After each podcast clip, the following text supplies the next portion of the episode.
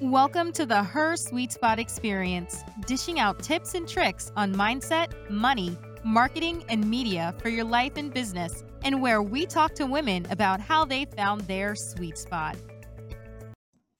Welcome to the Her Suite Spot Experience. I'm your host, Marsha Guerrier. You have entered season number two. Can you believe it, guys? We are back for another season of expert guests, amazing content in mindset, money, marketing, and media. And I can't wait for you to hear some of the interviews we have lined up for you this year. 2020 has been a doozy, has it not, guys?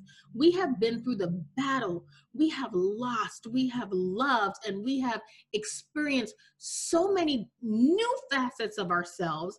We have re emerged through all the traumas and the things that have been occurring in 2020 and we can't wait to bring that content and have those discussions here with you on season number two at her suite spot experience. So you know how we love to start our month and our seasons. It's all about the hot topics and on today's hot topic we'll be talking all about social media.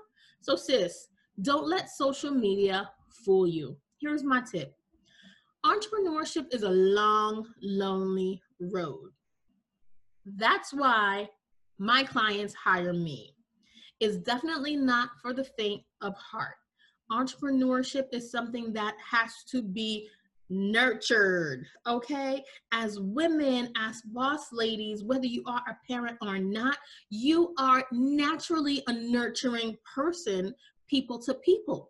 Your business needs that same type of nurturing. If you want to start a small business, don't quit your day, day job yet.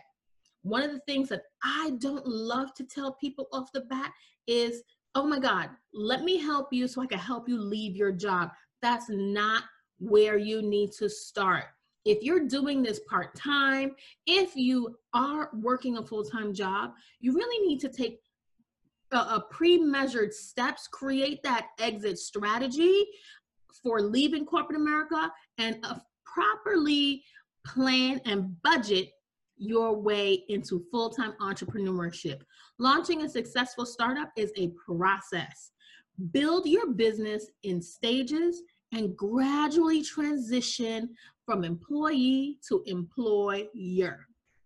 As a new business owner, it will take some time to earn a steady income, not to forget those things that your employer has been paying for, such as your health care, your retirement, your vision care, your dental care. There's so much more to building a stream of income as an entrepreneur than just dollars and cents at the end of the day. It's not a one to one income replacing strategy you need to be concerned about.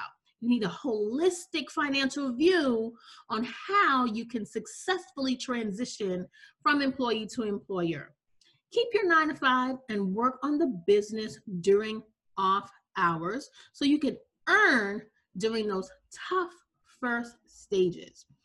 Once you have a healthy inflow of cash from your company, you can tackle business ownership full time. And when I say healthy, I mean it should healthily pay you for your lifestyle that you're used to, paying into your retirement, paying into your social security, paying into your medical benefits. These and any life insurance you may have for your family.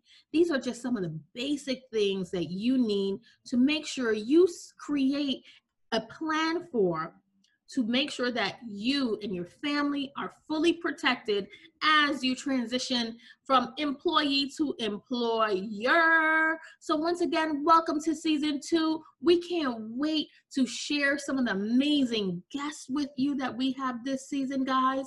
So, this was your hot topic tip for the day.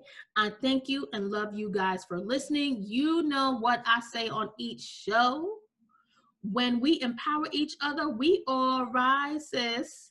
See you on the next episode. Bye bye for now. Thanks for joining us this week on the Her Suite Spot Experience. Make sure to visit our website, www.hersuitespot.com. That's her, S U I T E, spot.com, where you can become a member of our growing community and get great content for your life and business. Don't forget to subscribe to our podcast